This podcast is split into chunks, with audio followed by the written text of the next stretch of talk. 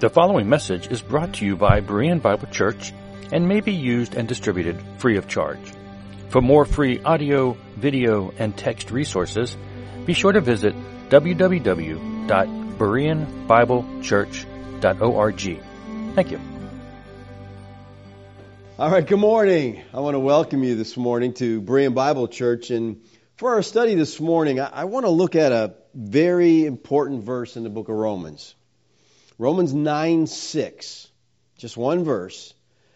A verse that I think is critical to our understanding on who Israel is. And this is going to be another message in my mind that completely destroys the false doctrine of Israel only. So let's start by looking at the context of Romans 9. Romans 9 is a theodicy. Do you know what a theodicy is? Anybody know what a theodicy is? We've talked about it before. You must have forgot. Okay. A theodicy is the vindication or a defense of God. Now, the word theodicy comes from a compound Greek root, theos, which is God, and dikos, which is just. And the goal of a theodicy is to exonerate God from all blame. It's saying that what God is doing is absolutely just and righteous. Now, have you ever found yourself defending God? I'm sure you have heard things from people such as, well, if God is love, how could he allow this to happen? You know what that is? That's an accusation against the love of God. See, the Bible says that God is love, but many question that when things don't go the way they want them to go. Okay? And many people's view of God is far from biblical. Well, when we get in a situation like that, when we hear those things and we're defending the love of God, we are involved in a theodicy. We're defending God. The emphasis in this chapter is on the sovereignty of God. And what Paul is doing in Romans 9, 10, and 11 is giving a theodicy, giving a defense of God.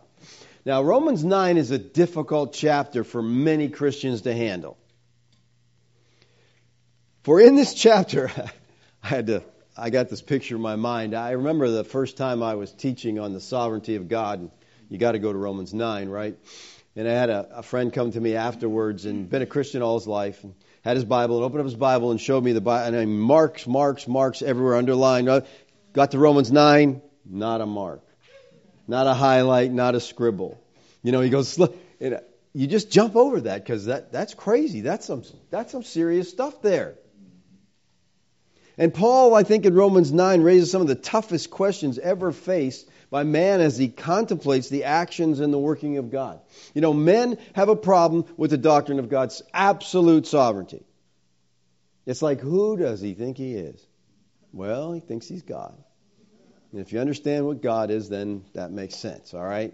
Many statements in this chapter are really hard to accept because there are things said here about the sovereignty of God that fallen man just resists. But we need to allow the scriptures to be the final authority of everything we believe, and not our emotions and not our traditions. Here's the problem that Romans 9 deals with the Hebrew scriptures, the Tanakh, are filled with promises that God made to Israel. The nation was uniquely chosen by God to be blessed and to be a source of blessing to the world. We see that in Deuteronomy 7 6 through 8. He says, For you are a people holy to Yahweh your God, talking to Israel. Yahweh your God has chosen you to be a people for his treasured possession. So God, of all the people on the earth, God chose Israel. Out of all the peoples on the face of the earth. It was not because you were more in number than other people that Yahweh set his love on you and chose you, for you were the fewest of all peoples. But it was because Yahweh loves you and is keeping the oath that he swore to your fathers, that Yahweh has brought you out with a mighty hand and redeemed you from the house of slavery and the hand of Pharaoh, king of Egypt. So he's saying, God delivered you from Egypt because he loves you. And it was to Israel that Yahweh revealed himself. It was Israel that received the messianic promises. They were God's chosen people. Now, we talked some about that last week. God had just rejected the nations. He had just said, I'm done with all you people the Tower of Babel. And then we get to the very next chapter, chapter 12, and God calls Abraham and starts all over with a new people. And in the midst of that, right away, he tells Abraham, You'll be a blessing to the nations I just got rid of here. All right? But Israel was God's chosen people. Amos 3 1 and 2. Hear this word that Yahweh has spoken against you, O people of Israel, against the whole family that I brought up out of the land of Egypt. You only have I known of all the families on the earth. Now, the New American Standard Bible takes the Hebrew word yada and translates it here chosen instead of known. But known is a better translation here, and it indicates an intimate love relationship. Okay? Adam knew his wife, and they had, it's, an, it's not just, oh, I know her. You know, it's an intimate relationship. God had an intimate relationship with Israel. God knows every single individual, but He knew Israel in a special way. They had a very privileged position. Romans 9, 4 and 5, he talks about Israel's privilege. He says, They're Israelites. And then he says, To them belong the adoption, the glory, the covenants, the giving of the law, the worship, the prom- these are all strictly things that belong to Israel. The promises to them belong the patriarchs, and from their race, according to the flesh, is the Christ, who is God over all, blessed forever. Just in case you're wondering, the ESV puts the commas here in the right place. Okay, Christ, comma, who is God over all. All right just in case you had any question about that. All right. Now, with privilege comes responsibility. Look at the last part of the verse in Amos 3 2. Therefore, I will punish you for all your iniquities. Israel became proud, and they missed the true end of all that they had, which was the coming of the Lord Yeshua to atone for their sins. Now, in the first couple verses of Romans 9, Paul is expressing his sorrow for his countrymen and his readiness to suffer for them. He says, For I could wish that I myself were accursed and cut off from Christ for the sake of my brothers, my kinsmen, according to the flesh. Now you got to get what he's implying here. He's implying that Israel is no longer the people of God. They're no longer blessed. They were, in fact, now cursed. He says he wished he could take that curse for them. If God's chosen people are now cursed, then we got to ask has God gone back on his promises to Israel? I mean, all these promises throughout the Tanakh that he promises them, and now we get Paul saying, hey, they're cursed. Has he rejected his chosen people? Was Israel really cursed? Or was Paul just bitter because of all the beatings he had received from the Israelites? Well, let's look at what Yeshua had to say about the nation of Israel. In Matthew 21, 18 through 19, he says, In the morning, as he was returning to the city, he became hungry. And seeing a fig tree by the wayside, he went to it and found nothing on it but leaves. And he said to it, May no fruit ever come from you again. And the fig tree withered at once. Was this the Lord just had a little tantrum because there was no figs? No, this is an illustration. I believe the fig tree here is a figure of the nation Israel. And throughout Israel's history, God constantly hungered for his people to bring forth fruit. The gospel writer spoke of the physical hunger of Yeshua as symbolic of God's hunger for the fruit of his people. And so Yeshua pronounces a curse here on Israel because of their failure to bear fruit and their ultimate rejection of him. Now, many of Yeshua's parables refer to Israel's rejection and thus their destruction. Matthew 21:33. Here another parable. There was a master of a house who planted a vineyard and put a fence around it, dug a wine press, and it built a tower and leased it out to tenants and went to another country. Now, who's the vineyard here? Okay, a little reluctance there, a little hesitation. Let's go to Isaiah to make sure we understand who the vineyard is. Isaiah chapter 5. Let me sing for my beloved my love song concerning his vineyard. Okay, so we're talking about the vineyard here. My beloved has a vineyard on a very fruitful hill. He dug it, cleared it of stones, planted it with the choicest vines. He built a watchtower in the midst of it. He hewed out a wine vat in it and he looked for it to yield grapes. That's what you do, you know, that's the whole purpose of this. But it yielded wild grapes. Now, wild grapes here, I don't know that's a great translation. The Hebrew word here is bu'ushim.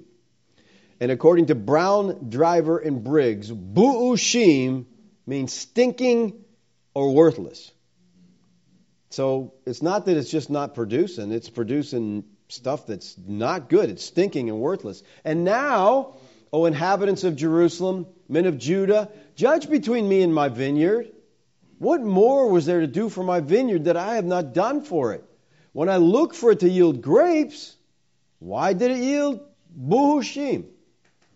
And now I will tell you what I will do to my vineyard. I'll remove its hedge, and it shall be devoured. I will break down its wall, it shall be trampled down. I will make it a waste. It shall not be pruned or hoed and briars and thorns shall grow up. And I will also command the clouds that they rain, no rain on it, for the vineyard of Yahweh of hosts is the house of Israel. Now you hear the, you know, what he's going to do. Did you get catch that? Because they just brought forth buhushim. Okay, therefore here's what I'm going to tear down the wall. I'm going to, it's going to overgrow with He's talking about a, a judgment on this because the vineyard of Yahweh is the house of Israel and the men of Judah are his pleasant planting. And he looked for justice, but behold, bloodshed. And for righteousness, but behold, an outcry.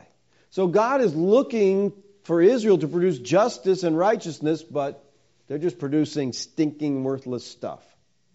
Now, it's clear that the vineyard is Israel. Israel's God's vineyard. Now, keep that in mind as you go back to Matthew 21. When the season for fruit drew near, he sent his servants, the tenants, to get his fruit.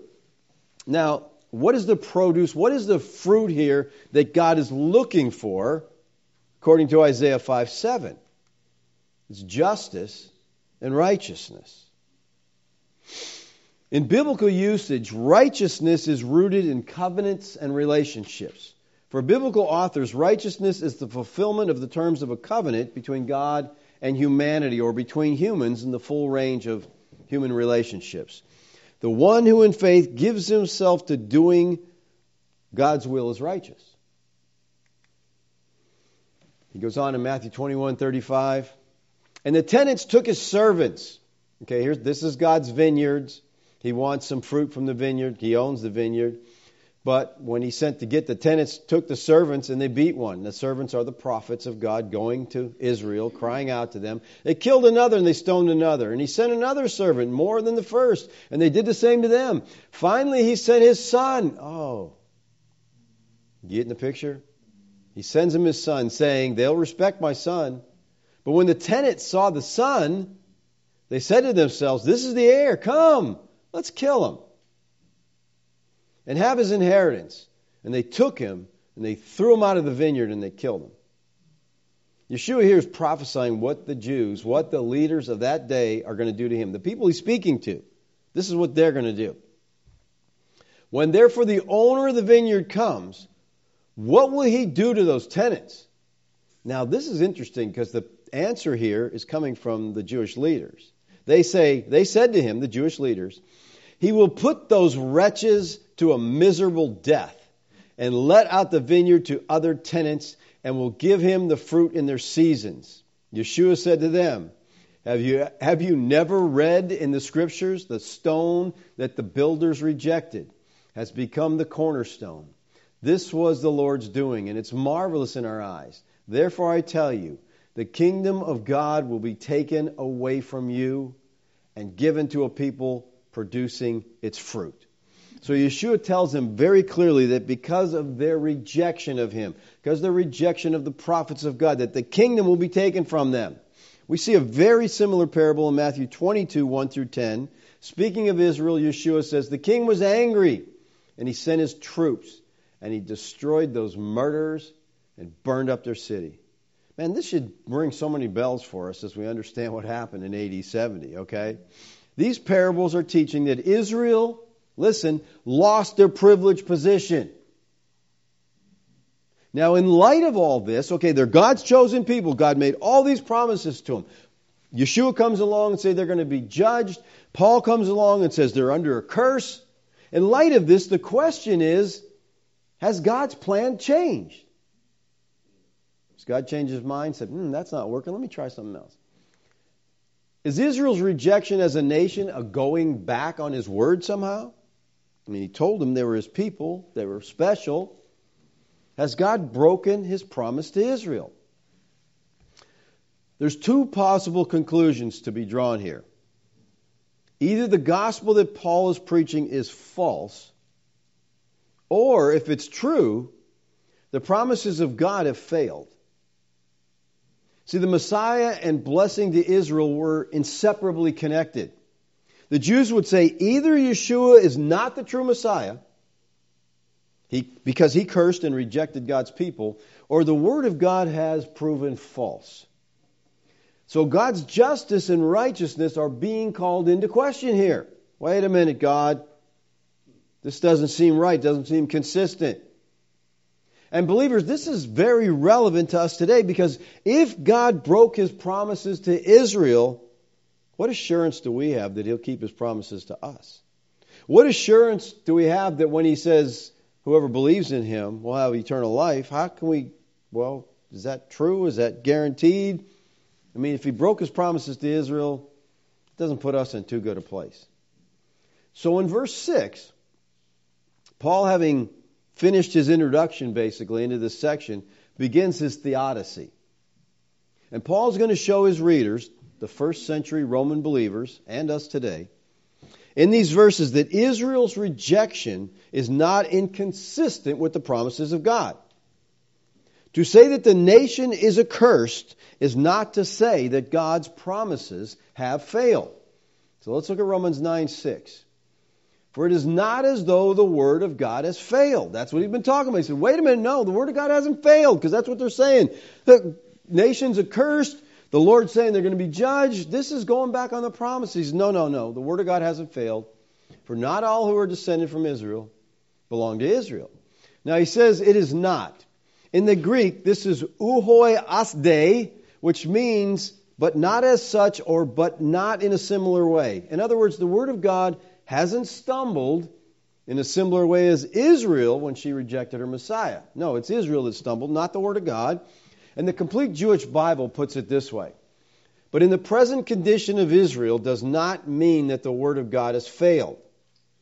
For not everyone from Israel is truly part of Israel. Now, the Word of God here means anything which God has spoken. Here, from the connection, it should be understood in the more specific sense. It is the word of promise in the covenants alluded to in verse 4. It refers to the great promises God made to Abraham, to Isaac, to Jacob, conferring blessing upon their seed. Now, the phrase has failed is from the Greek word ekpipto, and ekpipto means to fall out of, to fall down from, to fail, to be without effect. Paul uses this verb several times in Acts 27 in regard to his voyage. It's used of a sailing vessel that goes off course. It was used of flowers that were fading. So we could put it this way it's not as though the promises of God have gone off course. They haven't failed. They haven't you know faded away. And verse 6 corresponds to Romans 3 3 that says, What if some were unfaithful? Does, the faithful, does their unfaithfulness nullify the faithfulness of God? Well, if Israel's unfaithful, then what does that do to God's faithfulness? The whole problem of whether God is being faithful to his covenant with Israel in the work of Christ is what Paul is now dealing with in Romans 9 through 11. He's got to deal with this. Because Israel, they've got a privileged position. They think that's guaranteed no matter what. So they're like, hey, wait a second. We can't lose these promises. Israel's lack of faith on the part of some doesn't mean then that God's promises that were entrusted to them have failed. All right.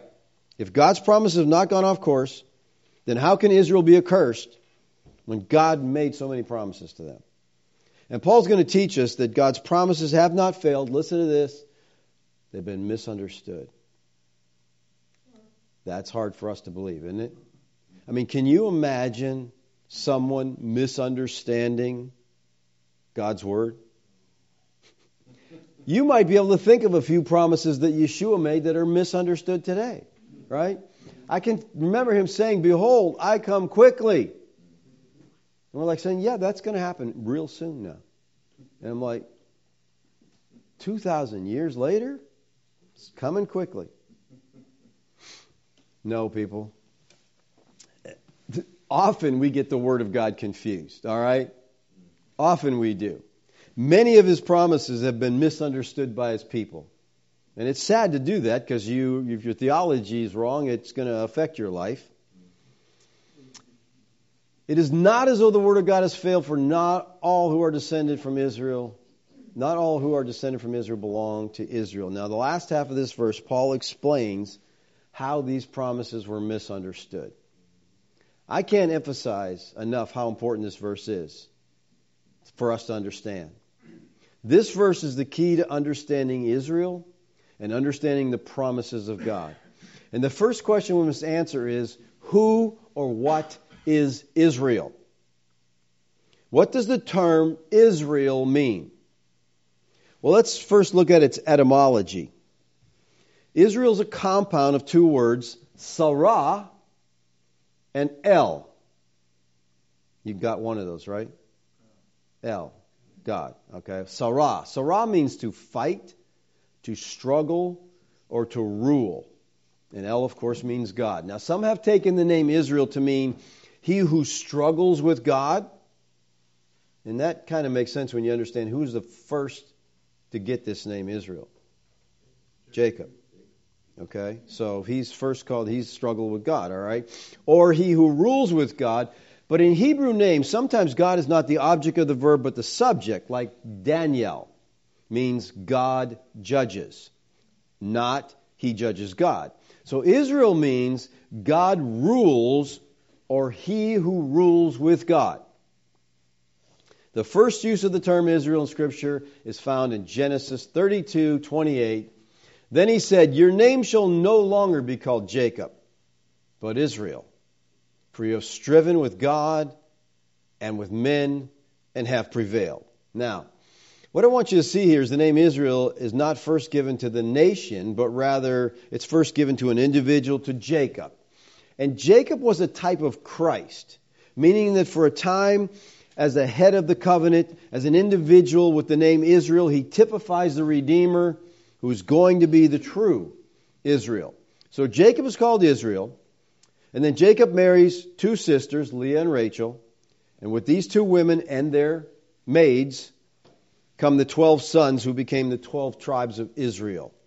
Ruth 4:11 says this, then all the people who were at the gate and the elders said, "We are witnesses. May Yahweh make the women who is coming into your house like Rachel and Leah who together built the house of Israel. So now we see it was Israel. Now we have a house of Israel. Jacob's 12 sons are called the house of Israel. That's a term that refers to the 12 tribes, it refers to the nation. Israel, Jacob's sons, were delivered from Egyptian bondage. They became a nation at Sinai when God gave them his law, which they entered to on Pentecost. And then they're now called the house of Israel. For the cloud of Yahweh was on the tabernacle by day, the fire was in it by night, and the sight of all the house of Israel throughout their journeys. So, after the nation split, the ten northern tribes were called House of Israel. The southern tribes, which were Benjamin and Judah, were known as Judah. But that's not pertinent to this, just letting you know that, okay? So you can forget about that right now. All right. So Israel is a term that's first given to Jacob. Then his sons were called sons of Israel, and later they're called the house of Israel. So the term Israel came to be used of the nation that God had called out of Egypt. And I think, no doubt, this is how most Christians think of when they hear the term Israel. They, they, this is usually all they think of. All right, national physical Israel. That's what Israel means to most people. Well, Paul tells us in this text that there are two Israels. And that's what you have to see here. We know that one of these Israels has to be physical national Israel, right? Not all who are descended from physical Israel, natural Israel. There's no disagreement here. Everybody agrees that's physical Israel, that's the nation.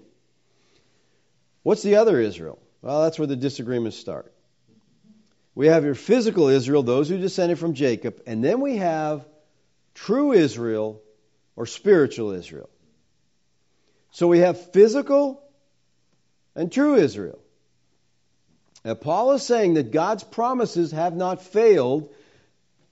And here's why, people God never promised unconditionally each offspring of Abraham covenant blessings. God never intended that all the nation Israel would be redeemed. Physical Israel. We, we're familiar with that. We know that. The nation today, we, that's nation, that's Israel. But here's what people don't seem to get. Within physical Israel is a remnant, true Israel. Within that group, there's the true, the spiritual Israel. And you got to think of it like a peach. You got the meat outside, and then you got the pit in the middle. Well, that pit is true Israel, okay? Now, the new covenant's not like that. The new covenant's like a potato, okay? Everyone in the new covenant is true Israel. All right? Physical was different. God called true Israel out of physical Israel. So who is true Israel, then we have to ask? Well, is it the church? I would say yes. But what is the church? The church is the body of Christ. And what I want us to understand is that Yeshua is the true Israel. He's the true Israel. It is in Him and in Him alone that the promises of God are fulfilled. We could say this they are not all in Christ who are physically descendants of Jacob. Romans 9 goes into that so strongly. Well, let me attempt to prove to you that Yeshua is the true Israel. Israel's prophets clearly anticipated a time when Israel would be restored to its former greatness. For example, Isaiah 41, 8 and 9. But you, Israel, my servant, Jacob, whom I have chosen, the offspring of Abraham, my friend, you whom I took from the ends of the earth and called from its farthest corner, saying to you, You are my servant, I've chosen you and not cast you off.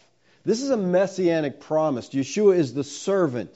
The same promise is reiterated in the next chapter of Isaiah in verse 1, he says, Behold, my servant, whom I uphold, my chosen, in whom my soul delights. I have put my spirit upon him. He will bring forth justice to the nations. Again, another messianic promise. Messiah, the servant, is portrayed as one who acts in God's name to bring glory and deliver his people and to be a light to the Gentiles. 42 6 I am Yahweh I've called you in righteousness. I will take you by the hand and keep you. I will give you a covenant to the people, a light for the nations. Again in verse 49, he says, Is it too light a thing that you should be my servant and raise up the tribes of Jacob and bring back the preserved of Israel? I will make you as a light to the nations, that my salvation may reach the ends of the earth. Now, this shows us that the servant Israel will bring true Israel back to God and also extend Yahweh's salvation to the ends of the earth. Now, notice what the disciples ask Yeshua. Then, when they had come together, they asked him, Lord, will you at this time restore the kingdom to Israel? So they obviously saw Christ as the servant, the true Israel. Is it now the time for you to do this restoring? Now, dispensationalists given their so called literal hermeneutics. And, and, people, please be careful. you know, of being literal in your interpretation of everything. That will take you in some crazy roads, okay? I mean, there are some things that are literal. There are some things that are metaphoric. There are some things that are apocalyptic. There are some things that are teachings are didactic, and some are parable. We have to understand the different forms of literature. But dispensations want to take everything's literal. And they get in Revelation, and wow, they come up with some crazy, crazy interpretations. There are dispensationalists are bound to interpret these passages from the Tanakh literally and assign the fulfillment of these prophecies of Isaiah to a future earthly millennium in which Israel coexists with Gentiles under the reign of the Davidic king. But is this how the New Testament interprets these messianic prophecies regarding the servant of the Lord? See, the gospel writers interpret these prophecies from Isaiah as fulfilled in the messianic mission of Yeshua.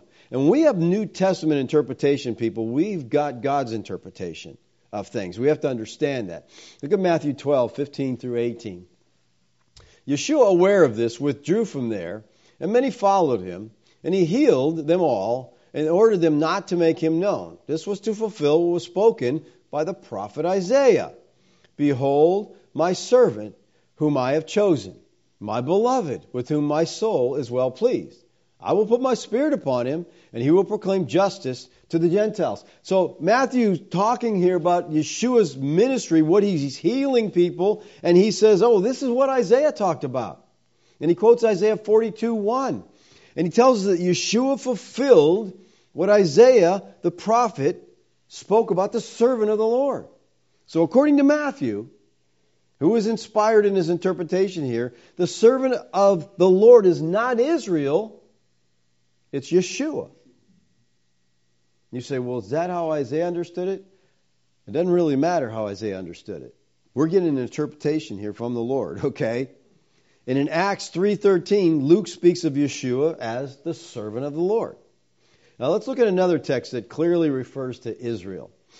This is a, this is a great text, Hosea 11.1. When Israel was a child, I loved him, and out of Egypt I called my son. What's Hosea talking about? He's talking about the exodus of the nation Israel from Egypt. Okay, if you look at the context of this, it's really clear that's what he's talking about. Out of Egypt I called my son.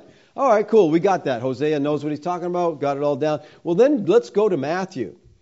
And he rose and took the child and his mother talking about the Lord and the Lord's early childhood, mother at night and departed to Egypt and remained there until the death of Herod. Now, watch this. This was to fulfill what the Lord had spoken by the prophet out of Egypt I've called my son. So, what? So, Matthew's saying, Hosea was talking about Yeshua, but Hosea didn't know that. Hosea said, he's talking about the nation Israel. And Matthew takes this passage which clearly refers to Israel, and he tells his readers this is now fulfilled in Christ. He does this to prove to his largely Jewish audience that Yeshua is the servant of the Lord, foretold throughout the Tanakh, especially in Isaiah. So, Yeshua, people, is the true Israel. He is the true seed of Abraham and this is the point that Paul makes in Galatians, and I think he makes it so clearly that we ought to know this verse, verse 16. The promises were made. God's promises were made to who? Abraham and his offspring. And the automatic thing is to think, yeah, he's promised to all Israel. That's not what it says.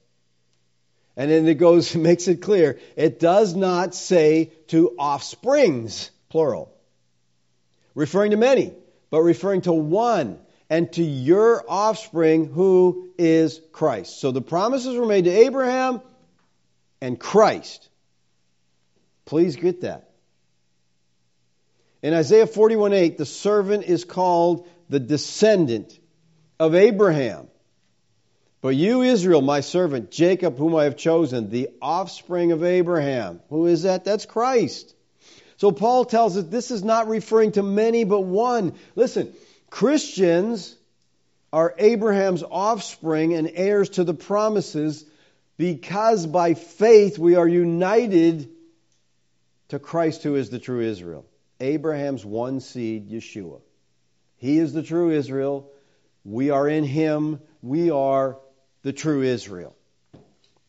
Galatians 3:14 so that in Christ Yeshua the blessings of Abraham might come to the Gentiles that's us so that we might receive the promised spirit through faith. We inherit all the promises that God made to Abraham through Christ.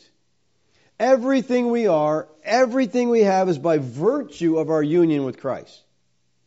And that only comes by faith Listen carefully. The Abrahamic covenant was a covenant was a promise made to Abraham and Yeshua, the seed of Abraham, that he would be made great, the father of many nations, and that in him all the nations of the earth will be blessed, and that blessing comes through the gospel.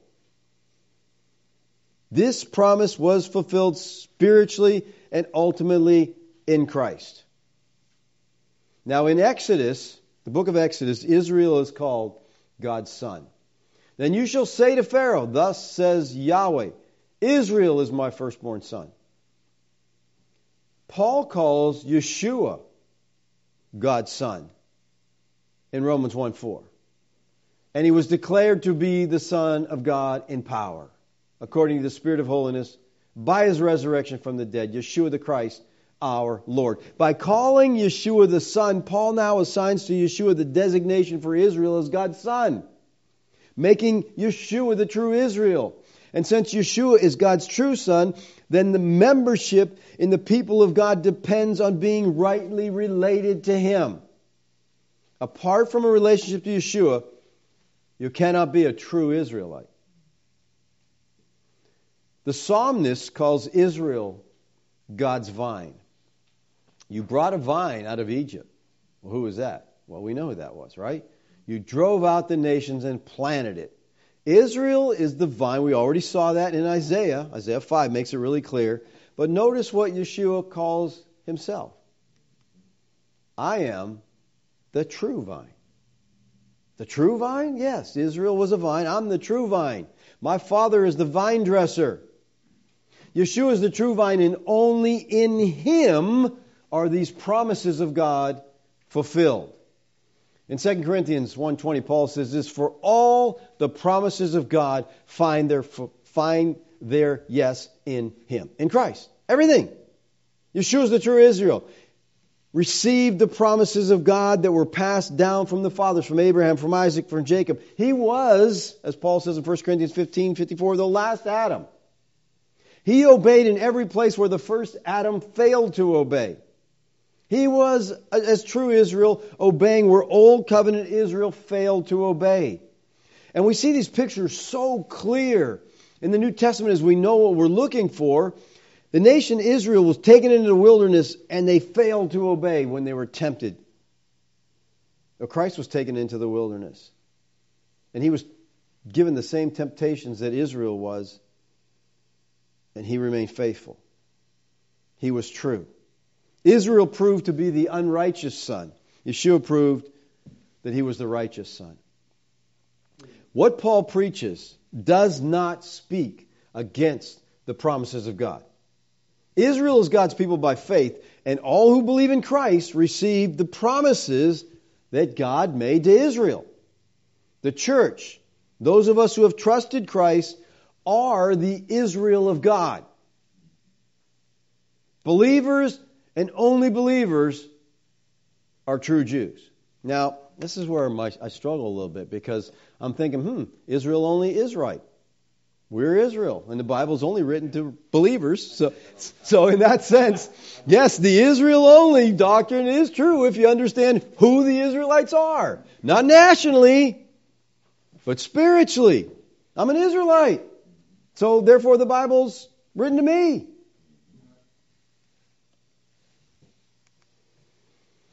Galatians 6, 15 and 16, he says, For neither circumcision counts for anything. And look, people, this was a major deal for a Jew. If you weren't circumcised, boom, you get booted out of the, national Israel, okay? You can't be uncircumcised and be in Israel. But he's saying, Paul's saying, circumcision doesn't count for anything, nor uncircumcision. What does count? A new creation. And as for all who walk by this rule, the rule of the new creation, peace and mercy on them and upon the Israel of God. Those are believers. To understand that God keeps his covenant promises, we must understand that not all Israel is Israel. Later in Romans 9, Paul quotes from Isaiah and he says this Only a remnant will be saved. Well, that sounds kind of like Isaiah 10:22. Look at it. For though your people Israel be as the sand of the sea, only a remnant of them will return. The promises are not to physical Israel, only to the remnant. Only to those who are in Christ. And if Yeshua is the true Israel of God, and if the New Testament writers applied to Yeshua those prophecies from the Tanakh referring to Israel as God's son and servant, then what does this understanding do to the dispensationalists and the Zionists who believe that the nation of Israel is God's chosen people and the sole inheritor of God's promises? And that to be part of Israel, one must be of the proper lineage and nationality. And you know what? This really sad here, people, is most of the church would fall in this category. And this is one of the reasons this text is so important because this text destroys Zionism. All right? Now, Zionism is a political movement built on the belief that the Jewish people deserve by right to possess the land of Palestine as their own. Okay, so then you have Christian Zionism. What's that? It's essentially a Christian prophetic support for Zionism. It's seeing the modern state of Israel as the equivalent to biblical Israel. And this is where people mess up. And they'll say things like, never mind what Israel does, God wants us to support them. Have you ever heard that from any Zionists? I hear it all the time. We gotta we got to protect it. He that touches Israel touches the apple of God's eye. I've heard that so many times I could throw up. Interpret it correctly. All right? And so we just have to support it. And so they blindly support Israel no matter what Israel does. Israel invades Lebanon and kills or injured an estimated 100,000 Lebanese and Palestinians, most of them civilians. And the Zionist says, hey, they're God's people. We got to stand behind them. They bomb a sovereign nation such as Iraq. The deliberate, methodical brutalizing of Palestinians. See, they wanted that land, but people were in the land. What do we do? We just go in there and kill them, wipe them out. And the Christians are going, oh, yeah. The sad thing is, who are the people in the land? Many of them are Palestinian Christians. And so Christ, American Christians are saying, yay, kill those Christians over there because the Jews need that land. I'm like, how twisted is their theology? How deviated has the church come? And this is why doctrine matters, people. I mean, so many people standing behind the Jews, physical Jews, physical is there's no Jews today. Okay, we've gone down that road, but there aren't any Jews today. The bloodline is so intermingled and so mixed up. There's no Jews today, but there's people who say they're Jews. It's just a political movement, and it's sad. Dispensational Christian Zionism, which is the dominant form, is pervasive within mainline evangelical, charismatic, and independent megachurches. And they just think we got to support Israel. No matter what Israel does, we got to support them. And, you know, that's really sad, people. Christian Zionists believe that the national Jews deserve by right the land of Palestine as their own. They think that land belongs to them because they misunderstand the promises of God. Modern unbelieving Jews have absolutely no theological and therefore no historical and legal right to the land of Palestine. None. Modern day Judaism is a cult. Oh, people are going to say I'm anti Semitic. No, I'm just biblical. All right? Listen. Modern day Israel, here's what I like to say they're Christ rejecting, covenant breaking, God haters. That stirs people up. Doesn't it, Kath? I said that to my neighbor, and whoo. but much, much of the church holds to that. It's blasphemy. It's heresy. Christians have no theological stake in the modern state of Israel. Let me make this clear. Israel is anti God, anti Christ nation. All right? I didn't say that, John did. Okay? John 2:22. Who is the liar? Well, let's talk about it. He's the one who denies Yeshua the Christ. Okay, who does that define? Who denies Yeshua the Christ? Israel. You know it's against the law to share the gospel in Israel? But yet Christians support Israel. Send them money. Help them out. How twisted is their theology? John says, who's the liar? It's the one who denies Yeshua the Christ. That's Israel. Oh, he calls them the Antichrist. They're Antichrist. He who denies the Father and the Son. Now get this clear. This has to be clear. No one who denies the Son has the Father. So where does that put Jews? National Jews. Where does it put them? They're Christ rejecting God haters. They don't have the Father. They're hating God because God sent His only Son and they rejected Him. They said, No, we won't have this man reign over us. Judaism denies the Son and therefore is a cult. And unless Jews individually turn to Yeshua, they remain under the curse of God. And if our politicians could understand this, okay, it would make a difference and their support because so many just, you know, you, you wouldn't believe how many of our politicians are Zionists. You know, they just got to stick with Israel. They think, well, as long as we stick with Israel, God will be on our side and we'll be all right. No, to Israel's people, physical Israel, which, uh, as I said, really does not exist anymore. It's just a modern day political movement. They call themselves Jews. They're not really descendants of Jacob anymore.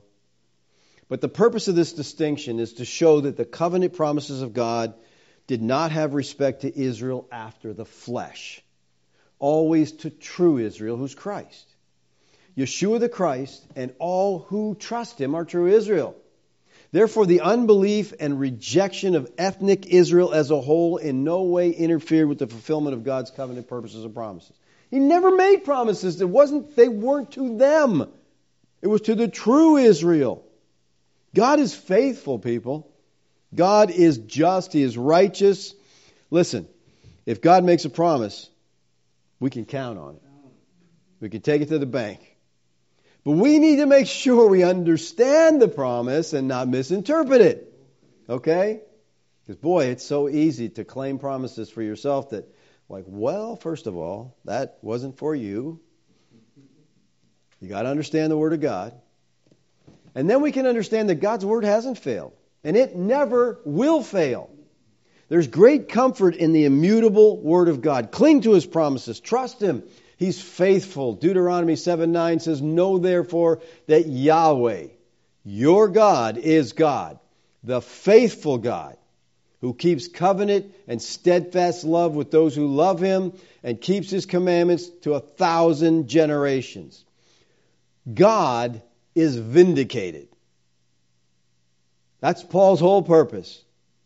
He keeps his word. And what great comfort we have in the many immutable promises that he has made to the church. But again, we have to do our homework to make sure we're understanding who is this promise to, who is he directing it to, who is he saying it to. And then when we understand it, we can rest in his blessed promises to us because he's a covenant keeping God, a faithful God. Amen? Amen. Let's pray. Father, thank you that you are the faithful God. Thank you for communicating your word to us. I thank you that we have it, Lord, in written, unchangeable form that we can study, that we can read over, we can pray over, we can spend time in to learn who you are and what you want from us. Father, may we cling to your promises, knowing your faithfulness. May they strengthen and comfort us through every and all situations we face in this life. Lord, thank you so much for what you've given us, your children, for the hope that we have because of you. Amen. Amen. Questions Comments? Can you that part again about who Israel? Gary. One comment about um, beginning. You talked about God choosing Israel out of all the nations of the world. But not only that, he he created them. There was no Israel until he made them. He well, that's right. Into, he yeah. formed them, and then you know started with giving promises to Abraham. Then from Abraham brought a nation forth, and just as he brought, he created us. He brought us into existence as his chosen. You know. Mm-hmm. Um, mm-hmm. And one thing I never understood until you brought up this preterism heresy. Uh, that, you know, why all this political pressure to restore Israel to Palestine? What happened? Why did they? How, why did they leave? You know, well, mm-hmm. understanding that they were driven out by God in 70 AD, that that and nobody, you know, the general world doesn't understand that. Never heard of the destruction of Jerusalem. You're right. You know? Many things never heard that, yeah. and they don't understand it. You know, because people don't talk have, about it. If they have heard about it, which I know one big organization in our town who's done a whole movie about it, for some reason it doesn't connect with the things it connects with. You know, connect. Here's the thing that I think is cool that we talked about last couple of weeks with the feast.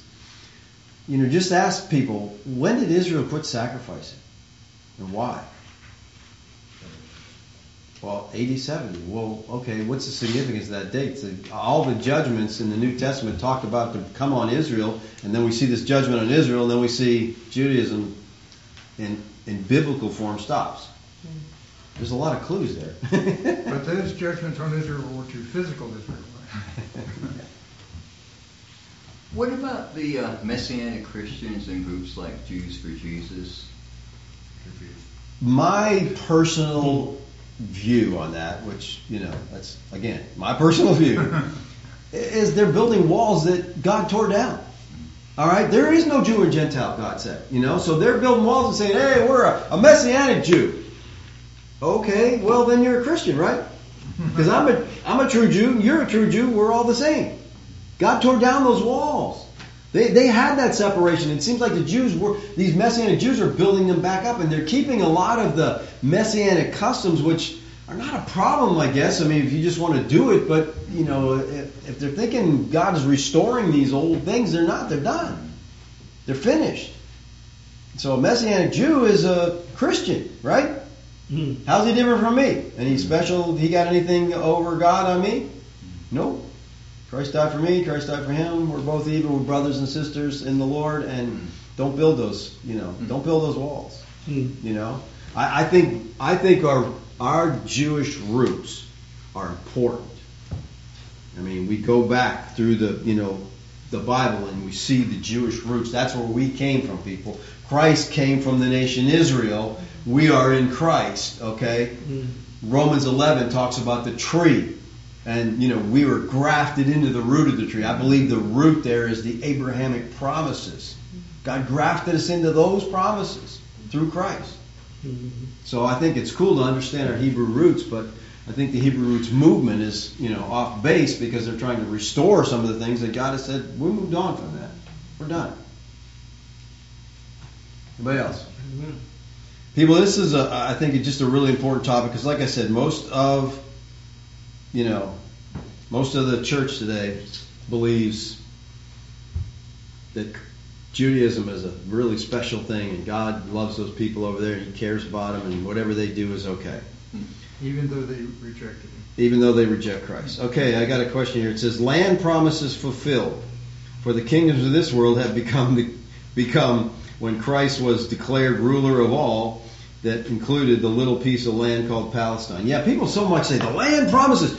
God said they'd have the land. Well, let me challenge you this. Go back and look up the boundaries of that land. Because if it's specific land he's given them, show me the boundaries. You're going to find four different boundaries. That so which one is it that they're supposed to have? No, the land promises are all fulfilled in Christ. Okay? Because the kingdoms of this world have become the kingdoms of our Lord. And it's in Christ, again. not trying to make this physical. You know, and so many people are looking to, the Lord's going to come back and set up a physical thing here. And, you know, no, no, no. Hmm.